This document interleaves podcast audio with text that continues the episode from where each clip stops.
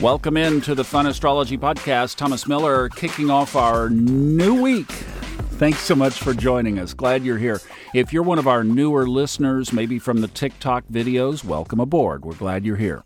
We're going to take a look at the week ahead, which is going to take us about 22 seconds. Then I've got some stuff I want to talk about on the banking situation relative to the chart that we've been focusing on last Thursday's Pluto ingress into Aquarius. All right, let's take a look at the week ahead. It's going to I can drag I can do more than 22. I got I got this.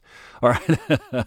so first of all, the big action day, if you want to even call it that, really is Thursday, and the big aspects there are Mars trining Saturn on Thursday, then Venus conjuncts Uranus. These are both in the afternoon slash evening based on Eastern Daylight Time. All right, so the two malefics are in a trine, so there's going to be that, mm, that's going to be some pull. But Venus and Uranus, and we're going to tie this into what we're talking about on the Pluto into Aquarius chart. Just remember that we are building every day this week toward Venus and Uranus. Venus, money, Venus, relationships, Uranus, sudden surprises. Venus is fast moving. This could be quick in, quick out, not much noticed. Or we could have something that builds through this week and maybe crescendos. The other aspect this week is Mercury tomorrow conjoins Jupiter, and that's in Aries. So, whatever you blurt out, you might just get away with. if you've been holding back on that TikTok video thinking you might get censored, tomorrow would be about your best shot in the next, what, eight months to go ahead and pull it off. The rest of this week is quiet. I do have some listener questions. We will get to those. Kristen and I are talking about doing one of those pop up group readings that we did when I was in Florida. I'll let you know on that. We're discussing some dates, but looks like one of those is coming ahead. And then when we turn the page to next week, on Monday, the moon wobble starts, at least the 21 day moon wobble, and I'll tell you more about that on Monday. And then we have a full moon on the 6th, the solar eclipse on the 20th, and Mercury goes retrograde on the 21st. April is not without its excitement. so let's enjoy this quiet week, at least if it is quiet.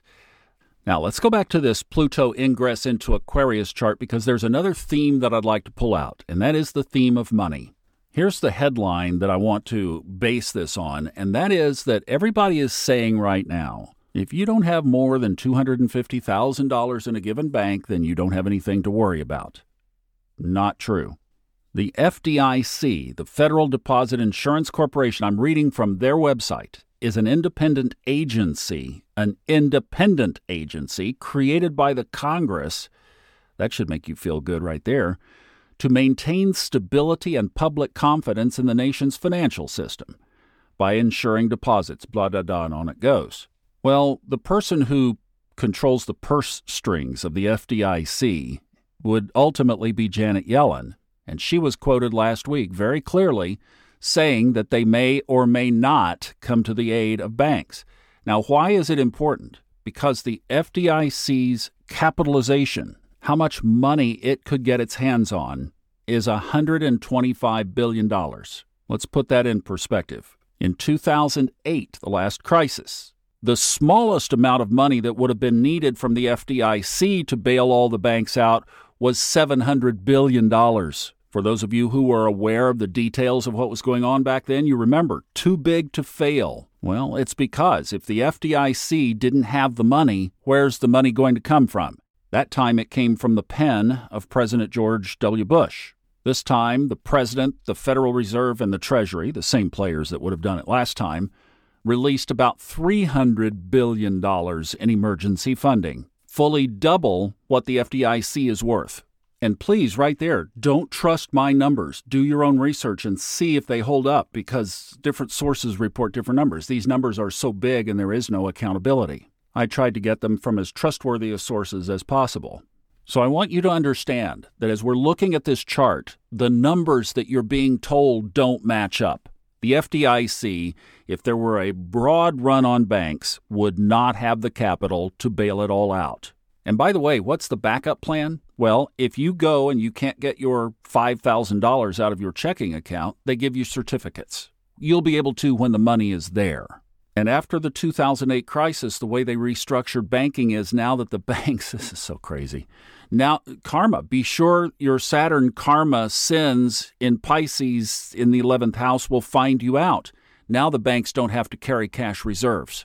They said that at the end of last year, the banks were underwater on their bonds $600 billion. I mean, we're sitting on a matchstick. So let's look at the astrology. Well, we have in the first house Venus and Uranus in Taurus.